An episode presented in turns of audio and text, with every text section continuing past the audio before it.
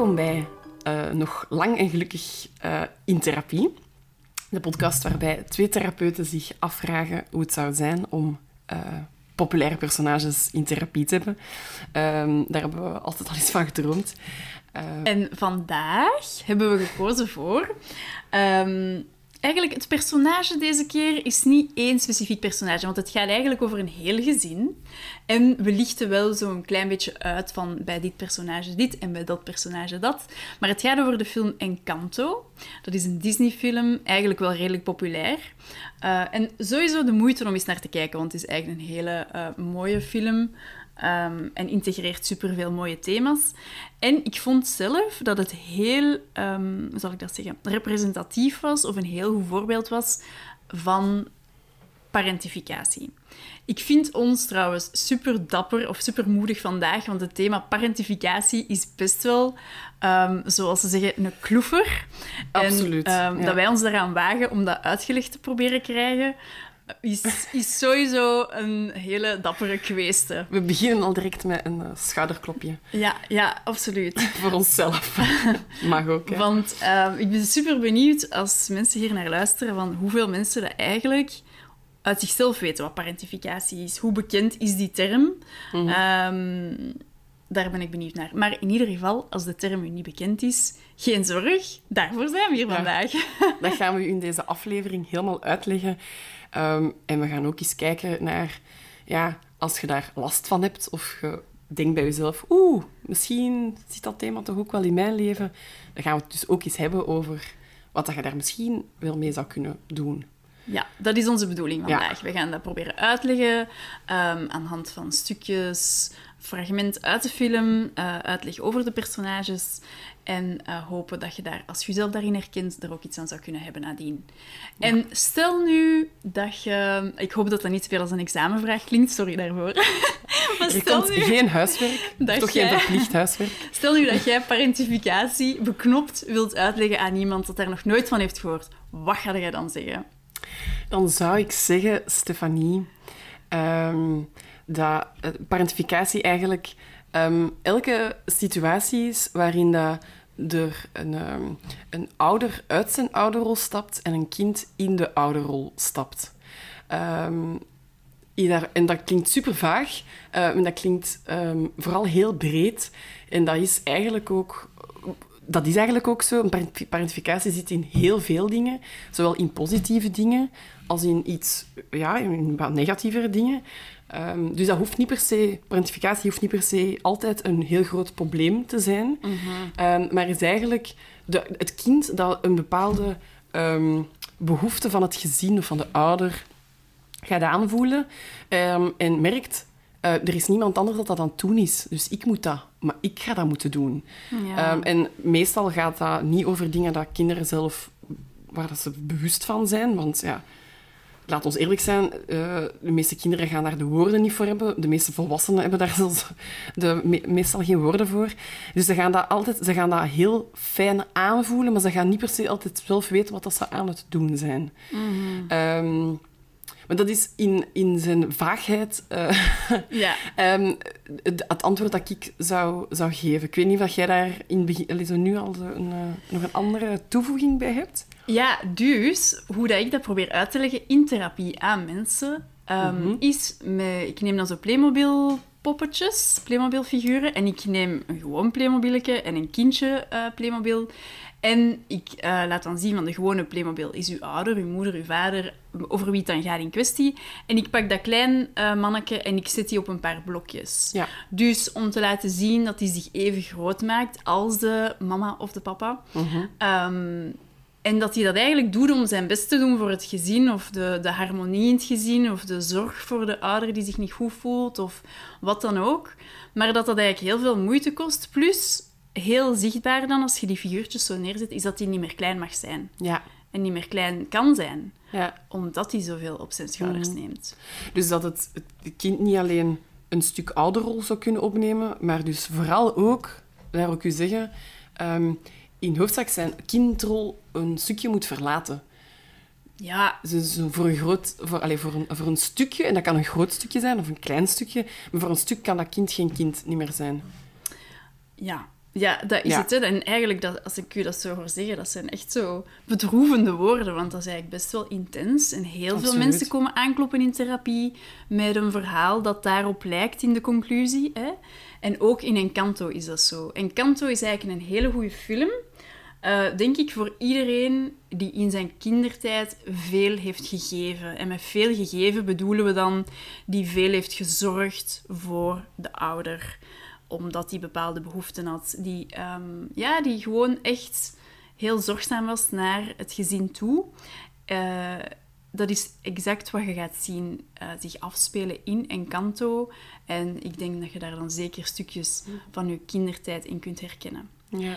Het verhaal van Encanto zelf, hè, dat heeft dan altijd een... ehm, ja, het is wel mooi. Het is mooi gemaakt, of mooi bedacht, het verhaal. Hè? Ja, het is, het is ook echt... ehm, het is exact dat thema ook. Mm. En je, je was dat daar straks nog aan het zeggen, dat het echt... Ze hebben precies echt de theorie ernaast Maar gelegd. ik ben daar echt vrij zeker van. Dat is gewoon ongelooflijk ehm, hoe dat je elke... Want er- daar gaan we het zelfs over hebben. Er zijn verschillende soorten parentificatie en je herkent elk soort geparentificeerd Mhm. kind in die film. Ehm, maar we hebben dus een fragmentje klaarstaan Mhm. waarbij ehm, zo het verhaal kort wordt samengevat eigenlijk. Ja. Hè? Eigenlijk eh, gaan we straks... eh, in het fragment gaan we ehm, de abuela horen, de grootmoeder in het verhaal, die echt zo... Ja, dat is echt zo de... Ja, moet zeggen... De matriarch. van hè? de Ja. matriarch, echt zo een van de ho- eh, hoofdpersonages.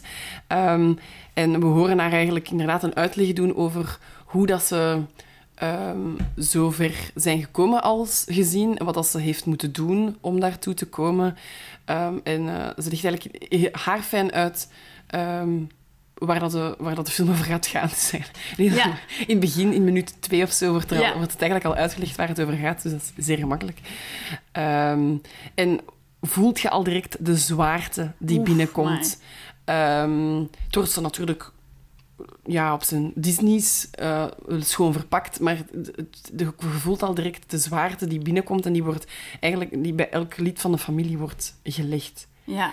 Eh, dus het is misschien iets goed om daar direct al naar te gaan luisteren en om... eh, Lijkt mij een goed idee. Het, het stukje dat er niet in gezegd wordt, is dat zij eigenlijk op de vlucht is op het moment dat, dit, dat ze dit begint te vertellen. En zij is, zij is haar man verloren. Ja. Ehm, en het zijn oorlogsvluchtelingen. Dus ze zijn uit hun dorp moeten vluchten met drie baby's. Eh, zij en haar man. En haar man heeft zich opgeofferd om andere mensen te redden. En dus zij ehm, staat er alleen voor met drie kinderen. Maar er gebeurt iets magisch. En daarover gaat ze nu vertellen. But in our darkest moment, we were given a miracle. The candle became a magical flame that could never go out. And it blessed us with a refuge in which to live. A place of wonder, En encanto. an encanto. The miracle grew. And our house, our casita itself, came alive to shelter us. When my children came of age, the miracle blessed each with a magic gift to help us. And when their children came of age, They got magic too. that's right. And together, our family's gifts have made our new home a paradise. Tonight, this candle will give you your gift, mi vida. Strengthen our community, strengthen our home. Make your family proud. Make my family proud. wat, wat valt er u daar vooral in op, Ja, verschillende dingen. Hè? Dus het begint, dus zoals ik daarnet zei, van, ze heeft net haar man verloren. En zij leidt dit stukje ook in met... In ons donkerste moment ehm, kwam er een mirakel tot stand. En zo gaat dat dan eigenlijk ook met gezinsdynamieken, familiedynamieken, waar dat bepaalde overlevingsmechanismen ontstaan. Overlevingsmechanismen zijn dingen dat mensen doen om eigenlijk mentaal stabiel te blijven. Hè? En parentificatie is daar een voorbeeld van. Ehm, zeker in moeilijke tijden, vooral in moeilijke tijden. En dus, als zij zegt in ons donkerste moment, heeft het over het trauma dat ze net haar man verloren is. En dat laat ook zien van, aha, het is op traumatische momenten, na traumatische voorvallen, dat die beschermingsmechanismen tot stand komen. En ze legt ook heel mooi uit van, en toen kwam ons huis, werd ons huis gebouwd. En ik interpreteer dat dan heel graag als, ah ja, dat waren de muren dat je rond jezelf hebt gebouwd om jezelf te beschermen. En dat staat voor mij dan letterlijk symbool voor dat overleving of beschermingsmechanisme in dat geval.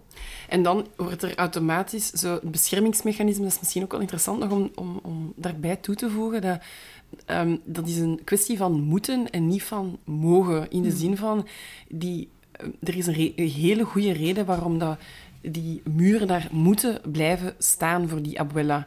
Dus dat is een mechanisme, eh, heel het... ehm, het, het idee van wij, eh, wij moeten er voor, als, voor elkaar zijn als familie en dat moet door, eh, en we zullen dat daar zometeen nog over hebben, over al die krachten of die, die gifts ehm, dat elk familielid heeft, die, die moeten er zijn omdat die oma zo bang is dat ze opnieuw ehm, haar familie zou kwijtgeraken. Net zoals dat ze dat in dat, in dat eerste trauma dat ze heeft opgelopen met haar, het verliezen van haar man, eh, heeft moeten meemaken.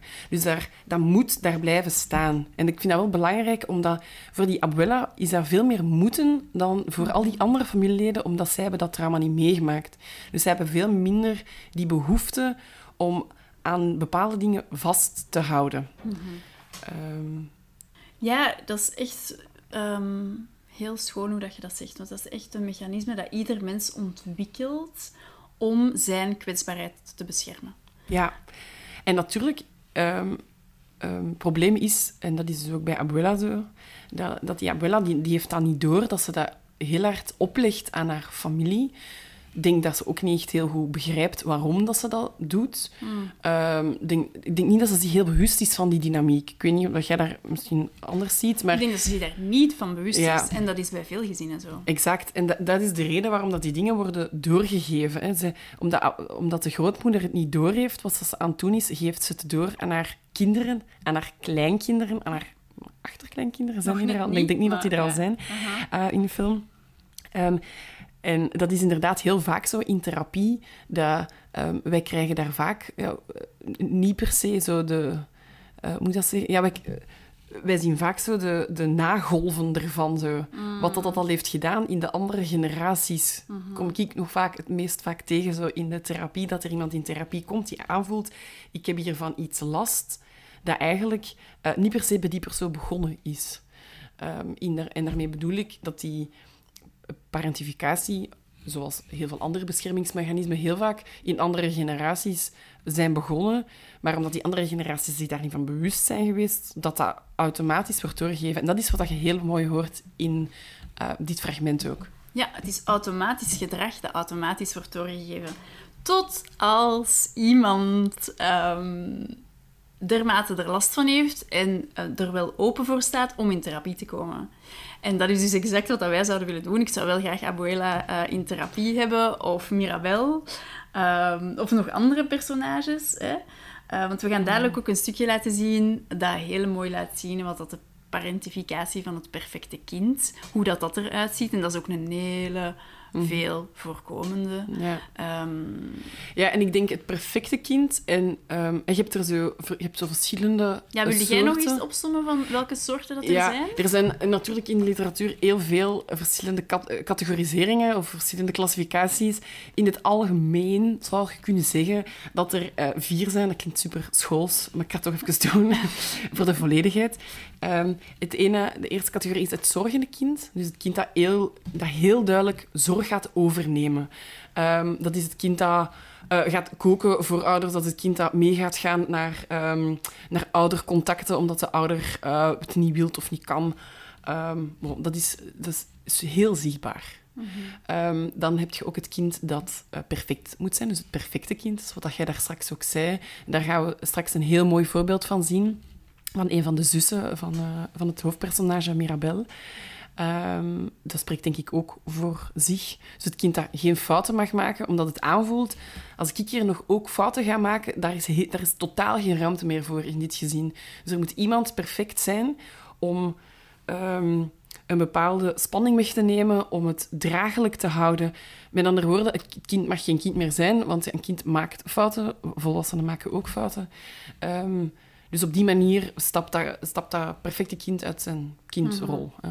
Eh, vul aan, Stefanie, als ik, eh, als ik Nee, nee, verkeerd ben. hè. absoluut. Ja, zeker. Dan heb je ook het kind dat altijd klein moet blijven. dan eigenlijk niet mag volwassen worden, omdat de ouder nodig heeft dat het kind klein blijft om te kunnen zorgen voor, omdat dat het enige levensdoel is van die ouder. Eh, er kunnen nog heel veel andere redenen voor zijn. En het, eh, de vierde categorie is het... eh, ik denk eh, de categorie dat het nog het minst wordt gezien van al, en dat is het kind dat heel lastig gedrag vertoont. Dus de zondebok een beetje. Ja, zo het, het lastige kind, zouden we echt kunnen zeggen. Ehm, het kind dat ehm, het slecht doet op school, ruzie maakt met iedereen. Of ja, met veel mensen. Ehm, dat, dat, kan, dat kunnen kleine dingen zijn, dat kunnen grote dingen zijn. Is vaak de afleider voor het gezin. Vaak zo nog het enige waar de ouders het eh, eens nog over kunnen zijn. eh, dat dit of dat moet veranderen met dat kind. Ehm, en dat lijkt dan alsof dat kind gewoon heel lastig is, maar eigenlijk is dat kind ook heel hard aan het zorgen voor het gezin. Ehm, dus dat zijn in hoofdzaak de, de vier grote categorieën daarin. Ah, voilà. Super dankbaar Is dat goed jij dat uitgelegd? even zo opzommen. Ah, ja, dat is zeker goed uitgelegd. Want ehm, we hebben ook een zondebok in dit gezin natuurlijk. Ja. Die is er ook. We En don't talk about Bruno. We Don't Talk About Bruno, dat lied, die oorwurm. Ehm, dat, als je dat lied kent, dan weet je meteen waarover dat we het hebben. Mensen met kinderen zullen dat zeker, Zeker zeker weten. weten. En ehm, dat is ook zo bijzonder. Zelfs de zondebok hebben ze in deze film verwerkt. Dus van Bruno. Eh, want het is niet zozeer dat dat kind lastig is. Het is dat dat gedrag als lastig wordt bestempeld. Ehm, het is hoe de anderen er naar kijken. Nog niet eens hoe dat, dat kind in is. Het kind is gewoon een signaalgever. Maar Bruno, eh, zijn gave is... Hè, zullen we even over, over Bruno hebben? We willen Let's talk about Bruno. Ja, Bruno, inderdaad. Ehm, zijn gave is dat hij in de toekomst kan kijken. En eh, mensen komen dan naar hem aankloppen natuurlijk van komt deze goed, komt dat goed. En die mens kan natuurlijk niet heel de tijd goed nieuws afleveren. Jammer, maar eh, zo gaat het leven. Maar mensen willen dat niet horen wat er allemaal misloopt. Dus op den duur gaf dat spanning, vrevel, mensen die dingen te weten kwamen dat ze nog niet wouden horen. Dus dat werd een stoorzender. Dat was lastig, die Bruno. Want, want wat zegt Abuela? Maak de gemeenschap sterker. Maak het gezin, eh, make the family proud. Maak ons trots. En als jij slecht nieuws gaat afleveren, ja, sorry, dat, is, dat hoort niet binnen ons eh, rooskleurig, positief, opbouwend plan. Yeah, my, my gift wasn't helping the family, but uh, but I love my family, you know. En ehm, die wordt dan? Nee, die verband zichzelf eigenlijk. Die verdwijnt. Ja, dat is een stuk van de film dat ik niet, niet 100% onder de knie heb. Maar het wordt later in de film duidelijk dat hij eigenlijk zichzelf heeft opgeofferd, omdat Mirabel... ehm, ja, ehm, ja zij, zij komt in een lastig parket, omdat zij, zij krijgt dus geen gave. Iedereen in de familie krijgt een gave, op wanneer dat ze... Dat wordt ook, werd ook in het fragment uitgelegd. Eh, zij krijgt er geen, ehm, waardoor ze automatisch een beetje als een stoorzender wordt gezien, omdat zij ja, niet, niet meedoet in het systeem, in de dynamiek. Ehm, en ik denk dat er in... ehm, Bruno heeft haar al gezien in de visioen. Eh, Bruno is dus eh, ouder dan Mirabel. En Bruno heeft in het visioen gezien dat, er, ehm, dat zij iets te maken heeft, of zou kunnen hebben, met het... eh, ja, dat heel die casita, heel dat systeem zou kapot gaan. Ja, natuurlijk, want dat is ook belangrijk om te zeggen. Elke film heeft één groot probleem waar de film over draait. En wat is hier het groot probleem waar alles over gaat? Dat huis is aan het instorten. En niemand begrijpt waarom. Dat wordt wankel, dat krijgt barsten. En dus de, iedereen is angstig, want de magie verdwijnt. En hun En, zoals dat we in het begin zeiden, hun beschermingsmechanismen, hè, dus hun angst gaat naar omhoog, want hun beschermingsmechanisme valt weg, zijn de, de muren van het huis. En ehm, jij hebt dat dan goed onthouden. Bruno, die probeert het gezin te helpen door te verdwijnen. Hij denkt, als ik er dan niet meer ben, eh, dan komt dat visioen niet uit en dan, zo kan ik het gezin redden. Ja, ik denk dat zoiets is inderdaad. Maar, wat is er dan ook weer zo goed? Die verstopt zich letterlijk in de muren van dat huis. Dus die laat zijn beschermingsmechanisme ook niet los. Ja. Die gaat niet uit het huis, want die heeft dat ook nodig. Maar dat weet niemand. Die woont dan in de coulissen van het huis. En, eh, oh, Ja, dat is echt ja, dat zielig. Jij ziet dat beeld ook voor Ja. dat ik nu voor mij zie. Absoluut. ja, dat is zo'n beeld dat... hij- Ja, we kunnen er misschien nog een fragment van insteken als we het zouden vinden. Maar het is een beeld dat hij in die muren zit. En dat is de muur naast de, de, de, de eetplek waar dat ze dus als happy family elke dag eten. Dus, en en de, zo de restjes vallen dan soms op de grond. Ik weet niet, die restjes komen op een of andere manier dan bij hem. Het is eigenlijk heel triestig, omdat ja, hij ziet die familie heel graag. Ehm, wat ik dus, natuurlijk, ja, hij is wel stoorzender, maar dat wil niet zeggen dat hij, allee, dat die stoorzender zijn familie niet graag ziet of niet alles wil doen om die familie te helpen. De zondebok, hè? Ja, Dat is echt zo heel typisch aan de zonnebok en dat is vaak heel, heel droevig. Ja, dat is heel zien. droevig, want die wilt verbinden, Ja. maar die denkt dat het beter is van gewoon oftewel te verdwijnen, of zichzelf niet te zijn, of opstand te leveren. Maar die wil eigenlijk heel graag verbinden. En uiteindelijk, spoiler alert, maar dat kun je bij elke aflevering van ons wel bedenken. Ja. eh, uiteindelijk is als hij terug verbindt, is een heel belangrijk stuk van de heling van het hele verhaal. Of zo, als hij terugkomt, als hij terug deel uitmaakt van de familie. Maar Ja. dat is dus Bru- Bruno... Bruno, ik neem dat accent Bruno. al over, hè, Bruno. Ehm, Bruno, de zondebok. Ja. En dan vervolgens, wie zouden we nog kunnen aanduiden als... Er zijn heel veel zorgende kinderen wel, hè. Ehm, ja, bijvoorbeeld ehm, Isa, nee, niet, Louisa. Louisa. Die, heeft, die heeft een superkracht van, die is gewoon supersterk. Ja. Ehm, dus die is letterlijk heel zorgend. Ja, perfect kun je daar ook al op plakken. hè. Die categorieën zijn niet zo eh, sterk afgeleid. Het is een heel zorgend kind en een heel perfect kind. ja. Is er iemand die klein moet blijven in, eh, in de film? Nee, dat, dat kan ik zo niet direct herkennen. Of dat ligt er minder Dat op. Maar als iemand dat heeft herkend, laat het ons vooral weten. Ehm, op ons Instagram-account. Nog lang en gelukkig in therapie. Je vindt ons wel. Zeker en vast. Maar ja. ja. ja, Louisa dus die probeert heel sterk te zijn. Die moet ook letterlijk bruggen verzetten ehm, om het gezin te helpen. Dat is toch een uitspraak hè, van bruggen verzetten? Ehm, Mm, ja. Ja. ja, hè? Toch? Ja. Eh, ja, dat moet zij letterlijk doen. Maar wat happens? Ze is uiteraard heel erg moe. Moe, ja.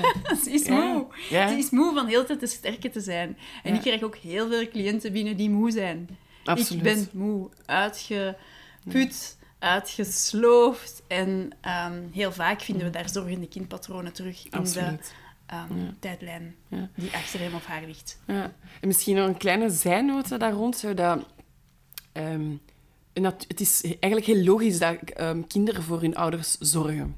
Kinderen zorgen op heel veel manieren voor hun ouders. Ehm, dat is eigen aan kind zijn, dat is eigen aan hun positie in de familie. Maar... dus dat hoeft, dat hoeft niet per se een probleem te zijn. Hè? Het feit dat u, ik weet niet, als er iets is en uw, uw kindje komt, eh, ik zeg maar iets, komt u een zakdoek brengen, denk, moet niet denken dat het direct een, een overgeparentificeerd kind per se hoeft te zijn. Het grootste probleem ontstaat wanneer dat, dat niet iets tijdelijk is, maar iets langdurig. En wanneer het niet wordt gezien. Dus dat is een hele belangrijke nog. Dat, ehm, wanneer dat je daar heel veel erkenning voor krijgt, dan is dat al een pak minder zwaar voor dat kind. En later die volwassenen, dan wanneer dat, wanneer dat allemaal maar vanzelfsprekend is. En dat is, in het geval, dat is het geval bij alle personages in de familie... die? Madrigal. Madrigal, de familie Madrigal. Daar wordt dat allemaal niet gezien, omdat dat, dat is zo logisch allemaal. Dat is, dat is, dat is een, ja, dat, dat zeggen, dat is een oud verhaal voor die mensen. Dat is gewoon het systeem waar dat die in leven, dus daar wordt niet meer over nagedacht. En ze leven, allee, zo zie ik dat, maar ik heb overal te veel achter gezocht natuurlijk. Ze doen wat dat de grootvader heeft gedaan. Hè? Wat heeft grootvader gedaan? Hij heeft zichzelf opgeofferd. Ja. Wat voelt heel het nageslacht? Onze taak is onszelf opofferen. Exact. Dus dat is een beetje zo wat het motto van, van de familie Madrigal. hè, Van als je jezelf opoffert, dan komt alles goed. Ehm, en aan de ene kant kun je zeggen dat is heel schoon en aan de andere kant is dat ook problematisch. Omdat je dus geen ruimte hebt om jezelf te mogen zijn. Ehm, en ik denk dat in het fragment dat we nu ook gaan laten horen, ehm, eh, dat, dat komt dat heel mooi naar, naar voren. Ehm, Ja. ja. Dus we gaan het nu hebben over eh, Isabella, of Isa noemen ze ze in de film. En zij is het perfecte kind. En dat wordt er heel dik opgelegd. Dus ze is, is heel mooi, ze is voortdurend, ze ziet er perfect uit. Met zachte, glanzende haren, roze kleedjes, bloemen overal. En dat is ook haar gave. Ze kan alles mooi maken. Dus ze kan overal bloemen laten verschijnen, rozen.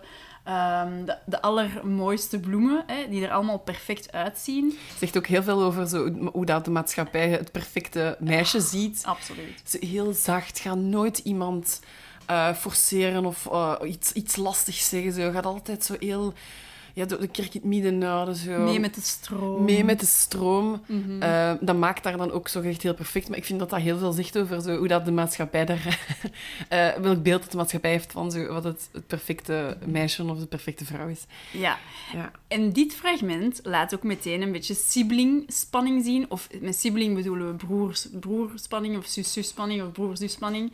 Dus hier, ehm, wat je gaat horen, is een gesprek tussen Mirabel, die dan geen gave heeft gekregen, die dan gewoon is, tussen aanhalingstekens. Dat is helemaal niet zo, dat zien we later nog. En eh, Isabella, die dan perfect is. En eh Mirabel heeft zoiets van, waar maakt jij je druk om? Jij met je perfecte leven, je wordt altijd bejubeld voor alles wat dat je mooi maakt. Dan heeft Isabella zoiets van, wacht eens even. Ik denk niet dat jij beseft hoe vermoeiend het is om voortdurend perfect te zijn. En dat legt ze uit in dit fragment, dat we nu even gaan laten horen. I am sorry that your life is so great. Ouch. Wait! Fine, I apologize. Ugh, I wasn't trying to ruin your life. Ugh, some of us have bigger problems, you selfish, entitled princess. Selfish! I've been stuck being perfect my whole entire life, and literally, the only thing you have ever done for me is mess things up! Nothing is messed up. You can still marry that big dumb honk. I never wanted to marry him! I was doing it for the family! Ja, ze zegt heel duidelijk van... Ik heb het ermee gehad, hè. Ik, wat dat je daar straks zei, van ik ben moe om perfect te moeten zijn. En wat, dat straks, wat, dat, wat ik zo ook zei, van het, dat, dat moeten, zo, dat zijn mechanismen die moeten. Je hebt daar weinig in te kiezen. Zij voelt ook aan, als ik dat hier zou loslaten, als ik minder perfect ben, dat dat niet goed is voor de familie. Niemand heeft haar dat ooit gezegd, maar ze voelt dat haar fijn aan. En dat is denk ik ook waar dat parentificatie en, allee, in, in het algemeen over gaat. Zo van, de kinderen voelen aan dat er iets moet. Ze gaan dat invullen. Ze gaan daar niet per se zelf iets over kunnen zeggen waarom ze dat doen of wat dat ze dan eigenlijk doen. Dat gebeurt allemaal vrij automatisch en on- onbewust. Eh, maar ja, nu, Isabella is nu ook al een beetje ouder, dus daarmee dat ze dat nu ook wel goed kan uitspreken. Ze wordt ook uitgedaagd. hè, Ze wordt dus- erin uitgedaagd. Want ze wordt er niet, en dat zei jij daar juist, van dit laat zien van de broer, zus, ze zien dat niet bij elkaar, de moeite dat ieder doet voor het gezin. Mirabel hier zag niet hoe vermoeiend dat dat voor Isabella was om heel de tijd perfect te zijn. Om zelfs met iemand te trouwen waarin dat ze nu ook zegt van ik wil daar helemaal niet mee trouwen, ik wil gewoon, ik doe dat voor het gezin en wat er goed is voor het gezin. En dat is ook wel een belangrijk moment waarbij dat Mirabel beseft van ah oké, maar wacht eens even. En na dit fragment, we kunnen natuurlijk niet ehm, heel die film opzetten, maar ehm, zingt ze ook over van amai, eindelijk moet iets niet perfect zijn. Wie kan ik dan toch nog zijn? Wie ben ik nog allemaal? En heel symbolisch, waar dat ze eerst alleen maar rozen en mooie bloemen en symmetrische, ehm, zachte dingen maakte, maakt ze nu ook cactussen en eh, donkere dingen en vleesetende planten. Dus echt zo van, ja, het zit hem niet allemaal in die zachtheid, in die perfectie, in dat maatschappelijk beeld dat zo versterkt wordt over eh, braaf en flink zijn, maar ook gewoon in de ruwere stukken van wie we zijn en dat dat er ook mag zijn en dat al die dingen samen zijn wie we zijn. Niet enkel die uitgeluchte, uitgelichte, perfecte stukken. Absoluut. Ja, ja, ja. Ja, inderdaad. Zo, zo, zo, het opnieuw ontdekken, wat, wie, ben ik nog meer buiten dat kind dat dat en dan dat moest doen voor het gezin. En dat is denk ik ook wat dat er vaak in therapie moet worden... Ik zeggen, of dat is vaak een proces dat zich in therapie voordoet, dat eens dat iemand doorheeft van... Ah ja, oké, eigenlijk heb ik, wel voor, heb ik wel veel moeten zorgen voor mijn gezin. Van wie ben ik dan eigenlijk nog? En is dat eigenlijk, dat, die zorg, dat stuk, is dat dan iets van mij of is dat, of staat dat los van mij? Dat, daar ontstaat er zo'n hele eh, ontdekkingsreis, denk ik, in jezelf. Van, ah ja, moet ik dat hier nu nog blijven doen? Welk stuk wil ik daarvan houden? We, kunnen het, allee, we gaan het daar denk ik later nog over hebben, eh, wanneer we meer over het, uh, het therapiestuk spreken. Maar ik vind dat ze dat hier wel al heel mooi aangeeft. Uh, hoe bevrijdend het is om te beseffen wat voor rol ze eigenlijk aan het invullen is. En vooral te beseffen wat voor impact dat dat, dat, dat op haar heeft. En dat het eigenlijk ook mogelijk is om iets anders te doen. Ja. ja.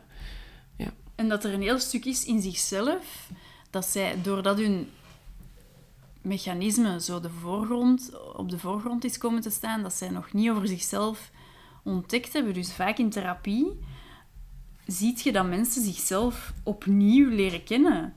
Wat wil ik? Wie ben ik? Wat heb ik nodig? Hoe kan ik daarvoor zorgen? Hmm. Ehm, ja. En jezelf laten zien, dat is super kwetsbaar. Want dan gaan die muren van die, van die casita, die gaan, en dat gebeurt ook. Eigenlijk, dat is een fragment dat we niet hebben gekozen, maar op een bepaald moment, iedereen zit zo op zijn tandvlees en is zo moe en kan het zo niet meer dragen, dat het huis ineenstort. En dus, dat staat dan voor mij symbool voor het doek valt. De beschermingsmechanismen die trekken het niet meer. De patronen moeten doorbroken worden. Maar het eerste wat dat ze dan voelen als dat huis ineengestort is, is natuurlijk pure rauwe kwetsbaarheid en pijn. Want ja, dat is dan voor het eerst dat ze zichzelf gaan laten zien zonder hun muren, zonder hun bescherming. En dat maakt hen radeloos, wanhopig. En Mirabel, als je de film hebt gezien, voelt zich daar heel schuldig over, omdat zij eigenlijk diegene is die iedereen zo'n beetje op zijn kweesten naar zichzelf zijn heeft gestuurd. Zij heeft iedereen daarin aangemoedigd. Dat is uiteindelijk ook haar gave. Spoiler alert again. Haar gave is dat zij iedereen kan zien in wie ze echt zijn en niet in wie ze moeten zijn. En dus het huis stort in. Iedereen heeft zoiets van, en wat nu? En Mirabel, het eerste wat dat zij denkt is: ik heb het verpest voor iedereen. En die voelt zich super schuldig en die vlucht de bossen in. Vlucht ze de bossen in? Ja, ze, gaat, ze, ze vlucht naar de rivier. Hè. Ah, ja, ja, ja. zonder te weten komt zij dan bij de rivier te zitten en komt dat visioen uit van Bruno, waarvan dat gevreesd werd, maar eigenlijk de hele resolutie in zich draagt. Ja, ja, ja. Man, ik ben zo'n fan van die film. echt, ik kan daar echt uren Volgende keer worden we gesponsord door Disney+. Plus. Zo geweldig. Ja.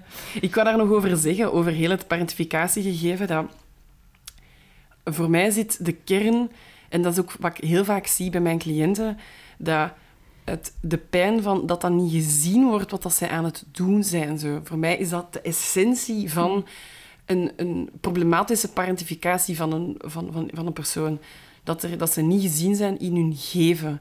Mhm. En dat is misschien nog wel uh, uh, ja, een belangrijk en interessante dat, dat, om mee te geven aan onze lieve luisteraars. Dat, er bestaat zoiets als een, een, balans tussen geven en nemen, tussen geven en ontvangen in elke relatie, dus tussen ouder en kind, tussen in partners, in vriendschappen. Um, en als kind, tussen kind en ouder, is er van in het begin een, ontstaat er een bepaalde balans tussen geven en ontvangen.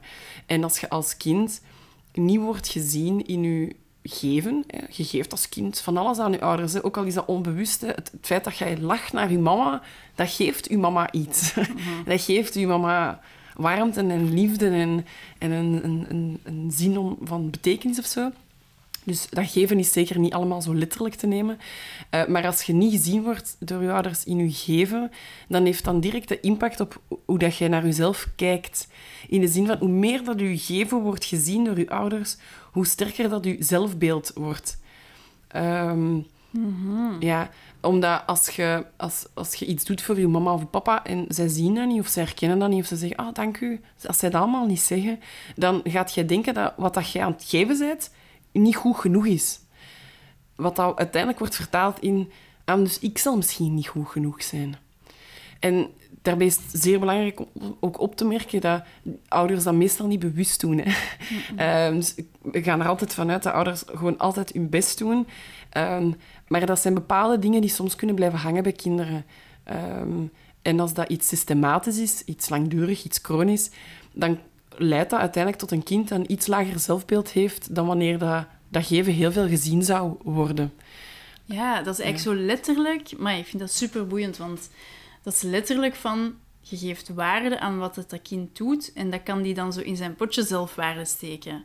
En als die die waarde niet krijgt, dan raakt dat potje zelfwaarde niet goed gevuld of zoiets. Hè? Zo, zo hoor ik u dat dan Ja. zeggen. Die link met dat zelfbeeld is wel super boeiend. Want Ja. zoveel mensen komen binnen met een vraag naar hoe kan ik mijn zelfbeeld versterken. En dat is dan misschien ook, als ik mij even verplaats in de luisteraar, is zo van... Oké, mijn potje was misschien niet goed gevuld eh, in mijn kindertijd. Ik heb daar waardering moeten missen voor wat ik heb gegeven. Ehm, en nu heb ik daar last van. Mijn zelfbeeld is soms niet hoog genoeg in bepaalde situaties. En het verleden kan ik niet veranderen, dus wat kan ik daar nu aan doen?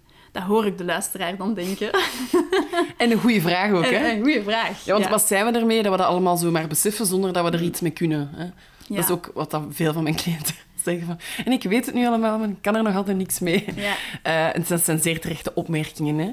Ehm, en dat is inderdaad, als we zo ons afvragen, van stel je voor dat we Mirabel, Isabella, Isabella eh, Louisa, ehm, iemand van die familie, ik denk dat ze allemaal wel een stukje geparentificeerd zijn, eh, als we die in therapie zouden hebben, of nog beter in familietherapie, maar dat zou... eh, dat zou ehm, dat zou misschien nog interessanter zijn, maar stel je voor dat we ze in therapie zouden hebben. ehm, wat zou dan van belang zijn? Of wat, wat zouden we daar dan mee proberen te bereiken? Of wat zou dan een eerste stap kunnen zijn? Of wat zouden, ja. Ja. ja, in deze film, natuurlijk lost het zichzelf dadelijk op. En ehm, dat is ook een stukje van wat we in therapie zouden proberen doen. Het lost zich op door het zichtbaar maken van de functie van dat gedrag. Van één, kijk eens hoeveel moeite dat hij eigenlijk doet. En je had het niet gezien. Niemand had het daar van elkaar gezien. Hoeveel moeite dat iedereen doet. Zowel Bruno die achter de muren blijft steken. Louisa die geen bruggen meer kan bouwen. ehm, Isabella die met een man ging trouwen waar dat ze niet mee wil trouwen. Mirabel die dat op een andere manier weer probeert op te lossen. Doordat ze, denkt, ik moet dat probleem weer oplossen. Iedereen is keihard aan het geven en niemand heeft dat door. Dus het start dan met... Maar kijk eens. Kijk eens hoeveel moeite dat jij doet. Kijk eens hoeveel dat jij hebt gegeven. Kijk eens hoeveel dat jij ehm u hebt ingezet voor, voor, voor het goede van de familie. En als je dat doet, dan kun je jezelf de waardering beginnen geven dat je misschien gemist hebt.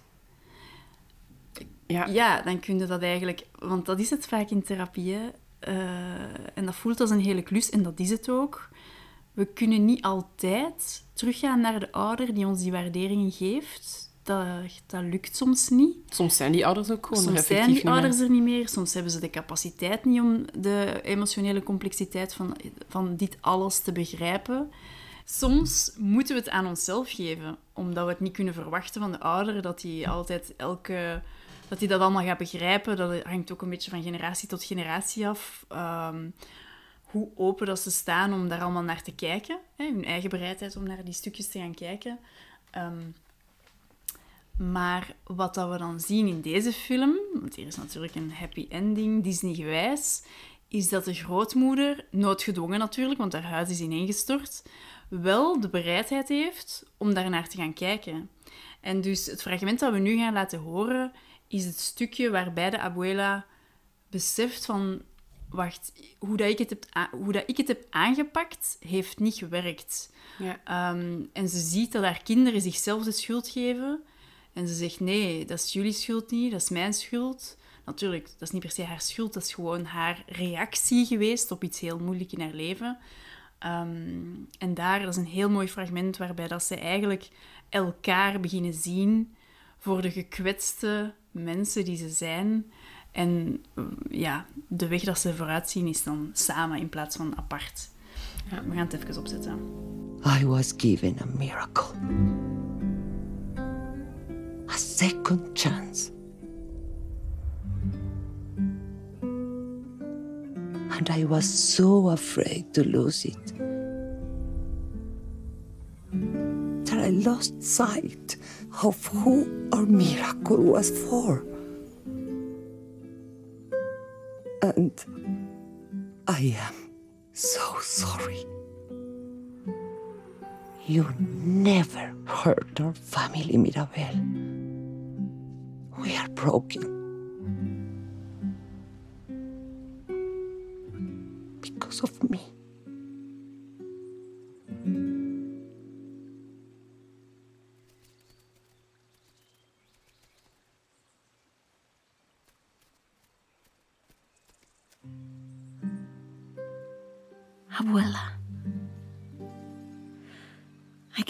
Finally see.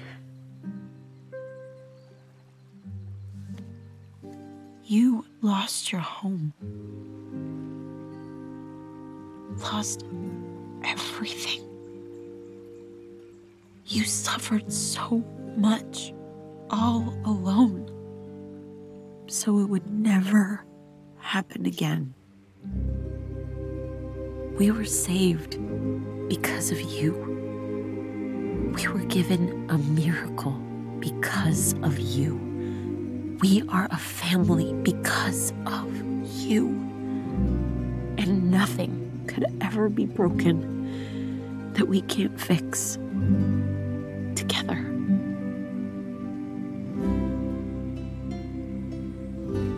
I asked my Pedro for help. Mirabel. Me you. Ja, Ja, zo'n ontroerend stukje. ja. Echt supermooi. Het zit zo, zo schoon dat zowel de kleindochter als de grootmoeder kunnen zien. Ze, ze zien van elkaar wat, dat ze, allemaal- wat dat ze hebben moeten doorstaan en wat dat ze aan de familie hebben gegeven. Zo. Het is zo geen inrichtingsverkeer en dat vind ik daar heel mooi aan. Dat die kleindochter ook kan zeggen van... Ik snap waarom dat je dat doet. En niet, dat ze niet alleen de schuld bij haar ligt, maar ook de... Ja, ze, het begrip zo. Ja. ja, dat is waarom dat we in therapie ook heel vaak een genogram zullen maken. Hè? Een genogram is een stamboom, voor Ja. diegenen die het woord genogram niet kennen. Om te kijken naar, ja, wat is het verhaal van uw ouders? Wat is het verhaal van uw grootouders? Hoe hebben die die moeilijke dingen overwonnen? En als dat niet gelukt is, hoe hebben ze dat proberen compenseren? Hoe hebben ze dat proberen oplossen? En ja, het is wat dat jij daarnet zei, van het er- de erkenning krijgen kan veel goed maken voor het kind. Maar eh, erkenning kunnen geven in jezelf voor de pijn die je ouder heeft meegemaakt, kan ook veel goed maken. Want dan kun je beter plaatsen van waarom dat hij heeft gereageerd zoals dat hij heeft gereageerd. Het is nooit een excuus, maar het kan gewoon helpen om dingen wat te sorteren en op orde te zetten en beter te begrijpen. Ja, en, en minder de conclusie te maken van... Ah, zo, als kind van... Kijk, ik word hier niet gezien, dus er zal hier iets mis zijn met mij. Ik ben niet goed genoeg. En als je dan als volwassen begrijpt... volwassene persoon begrijpt hoe, hoe dat het komt dat die, dat die ouder of die grootouder dat zo deed en zo aanpakte, dan kun je de conclusie beginnen maken... Ah, maar dat lag hier... Ik was eigenlijk niet, niet geen slecht kind. Ik was een goed kind. Ik was wel goed genoeg. Ehm, dus... En dat kan allemaal in je eigen hoofd gebeuren. Dat hoeft nog niet per se te zijn dat je daar een of ander zeer groot gesprek met je ouders of je grootouders rond voert. Ehm, maar dat kan ook gewoon puur binnen jezelf bestaan. In een ideaal scenario heb je, kun je naast je ouders gaan zitten en een gesprek hebben met hen en kunnen zij erkenning geven voor wat dat jij hebt gedaan en kunt jij begrip tonen voor wat dat zij hebben gedaan. Maar dat ideaal scenario is heel vaak eh, ver van de realiteit. Eh, zo, dat is mijn beleving toch in therapie. Eh, maar er is een, second best thing waar dat, dat je individueel in therapie wel, wel kunt doen. En wat dat heel belangrijk is, hè, want als je, als, je dat, als je dat niet ziet en als je die mechanismen blijft verder zetten, dan is de kans ook heel groot, en dat, kom ik ook wel vaak tegen, dat je dat begint uit te werken op je partner of op je eigen kinderen. Als je voelt dat je zelf iets hebt gemist, dan is het heel logisch dat je dat begint, dat je verwacht van de mensen die dat dichtst bij u staan, om dat in te vullen.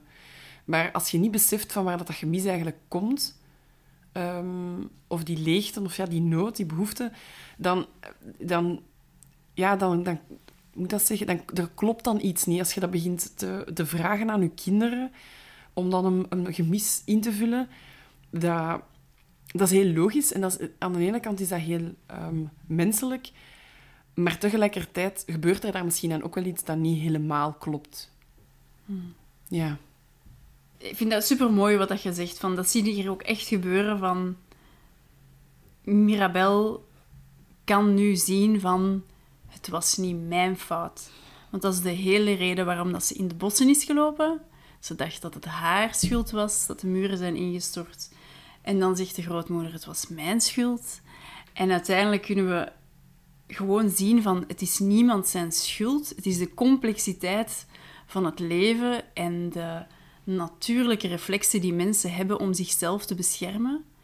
En grootmoeder dacht dat ze eigenlijk deed wat ze moest doen om iedereen te helpen. Mirabel dacht dat ze deed wat ze moest doen om iedereen te helpen. En uiteindelijk gaat het over gezien worden in uw helpen. En begrijpen waarom dat je dat doet. En de beweging maken, en dat is wat ze dan doen, als je naar de film verder zou kijken nu. Ze starten opnieuw, ze bouwen opnieuw een huis, maar op, deze keer op een ongedwongen manier. Dus die strakke pas waar dat ze allemaal inliepen, die kunnen ze nu loslaten, die kunnen ze nu, ze durven vertrouwen gewoon op, als wij onszelf zijn, is het goed genoeg. En dat is ook wat we proberen meegeven aan mensen in therapie. Het hoeft niet allemaal perfect, het hoeft niet allemaal mee in de pas te lopen. Als je zelf bent, dan is het goed genoeg. Ja. En misschien is dit een goede overgang naar als mensen nog hulp zoeken, Ja. als mensen nog vragen hebben, als ze zoiets hebben van, ah, maar dat thema, ik wil daar eigenlijk wel eens induiken. Ehm, ik weet dat we eh, ieder apart, dus we zullen het nu ook van elkaar horen, zo wat hulpbronnen hebben Ja. opgeschreven, van zo de boeken die we daarover hebben gelezen, die we goed vonden. Eh, misschien een podcast, misschien nog iets anders. Ehm, welke, welke dingen zou jij aanraden? Eh, er zijn vooral een paar boeken dat ik zou willen aanraden. Ehm, niet, ehm, ja, moet zeggen? Niet allemaal met een, een heel directe link naar parentificatie, maar het zit er wel allemaal in. Ehm, en voor eigenlijk, eh, de boeken dat ik, dat ga zeggen, zijn vooral boeken die dat, eh, gaan over zo het, het overdragen van bepaalde dingen doorheen de generaties. En parentificatie is daar één van. Ehm, je hebt zo een boek genaamd De Fontein. Ehm, we zullen die ook allemaal zo in de... Nog, we zullen die nog wel noteren, zodat die, want ik weet eigenlijk de, de auteurs niet. Ehm, dus we zullen erbij zetten. De, één boek heet De Fontein, een ander boek heet eh, It Didn't Start With You. Ehm, en nog een andere heet Emotional Inheritance. Dus dat zijn drie boeken dat ik nog zou willen meegeven. die dat, denk ik, als je geïnteresseerd bent in dat onderwerp, wel echt... eh, ehm, u wat meer woorden en wat meer taal, meer taal geven en wat meer inzicht geven in heel dat, in heel dat thema. Mhm. Jij? Ja, dus De Fontein en It Didn't Start With You zijn absoluut twee Ja. van mijn favoriete boeken. Eh, de Fontein van Els van Stijn en It Didn't Start With You van Mark Wolin. Ja. En die is nu ook vertaald geweest, dus dat Ah, kan ook handig zijn voor de mensen. Wat ik nog zou aanbevelen is het YouTube-kanaal van The School of Life. En daarbij is intikken Childhood. En dan kun je veel hele fijne filmpjes vinden over eh, kindertijd en hoe dat zij daar op een filosofische manier naar kijken. En eh, daar kun je ook Nederlandse ondertitelingen aanklikken, dus dat is heel fijn. En ik denk dat dat het zo is. Ik heb nog een boek, Ongezien opgegroeid. Ehm, is ook een heel fijn boek. En dan als laatste zou ik heel graag ook mijn eigen cursus aanbevelen. Mijn innerlijke kindcursus. Want ik heb daar een hele online cursus over gemaakt. Waar dat we eigenlijk in eh, negen modules ja, zo aan de slag gaan met uw innerlijke gekwetste kindstukken. En gaan we stap voor stap kijken van wat heeft uw innerlijke kind nodig? Betere grenzen, betere emotieregulatie, ook inzicht in uw familiedynamieken. We maken een genogram waar dat we het daar net over hadden. We doen al die dingen zodat je eigenlijk op je eigen tempo naar die stukjes kunt kijken. Er zitten innerlijke meditaties in, er zit van alles en nog wat eh, in die cursus. En ik kan hem u heel erg aanbevelen. Absoluut. Ik heb, Ehm. ik heb hem zelf ook gedaan en ik vond het heel interessant. Dus Ah, dat is super fijn om te horen. Sowieso een aanrader. Eh, veel van mijn therapeutenvriendinnetjes hebben daar allemaal zo van die lieve dingen over te zeggen. Ehm, maar dus voilà, je kunt die terugvinden via de links dat je op mijn Instagram-account, eh peoplepleasingpsycholoog, eh kunt vinden. Ga zeker eens kijken als je zoiets hebt van ik zou wel wat extra hulp kunnen gebruiken. Ja. En eigenlijk als samenvatting willen we jullie meegeven dat je kunt al beginnen met naar de film Encanto te kijken. Eh, te kijken naar de stukjes waar dat je jezelf in herkent. Te zien hoe heel normaal dat, dat is, dat kinderen zich op die manier gaan opstellen naar hun ouders toe. Maar dat er nog veel groeimogelijkheden zijn. ehm, door eigenlijk, ik denk dat de kern van de boodschap erin zit om uzelf te zijn. En eh, ongedwongen te leven. En ehm, uzelf te durven laten zien. En weet je wat ik daarbij ook altijd heel graag zeg? Ehm, als je gezien wilt worden door anderen, dan moet je zelf ook laten zien. Het zijn twee dingen. Ja, we willen graag erkenning voor onze inzet, voor wie we zijn. Maar het is ook belangrijk dat we onszelf dan laten zien. En dat is kwetsbaar, dat vraagt tijd en dat is normaal. Maar dat is ook de bedoeling. ja. Goed, dan denk ik dat we, Dan zijn we er. afscheid gaan nemen voor nu. En Ja. dan eh, zien, horen... Nee, zien, we zien de mensen niet. Hè. Nee. Maar dan eh, ja, horen jullie ons misschien terug. Of zeker, zeker, jullie horen ons zeker terug in een volgende aflevering. En op onze Instagram-pagina Nog lang en gelukkig in therapie. Absoluut, daar kun je ons altijd vinden.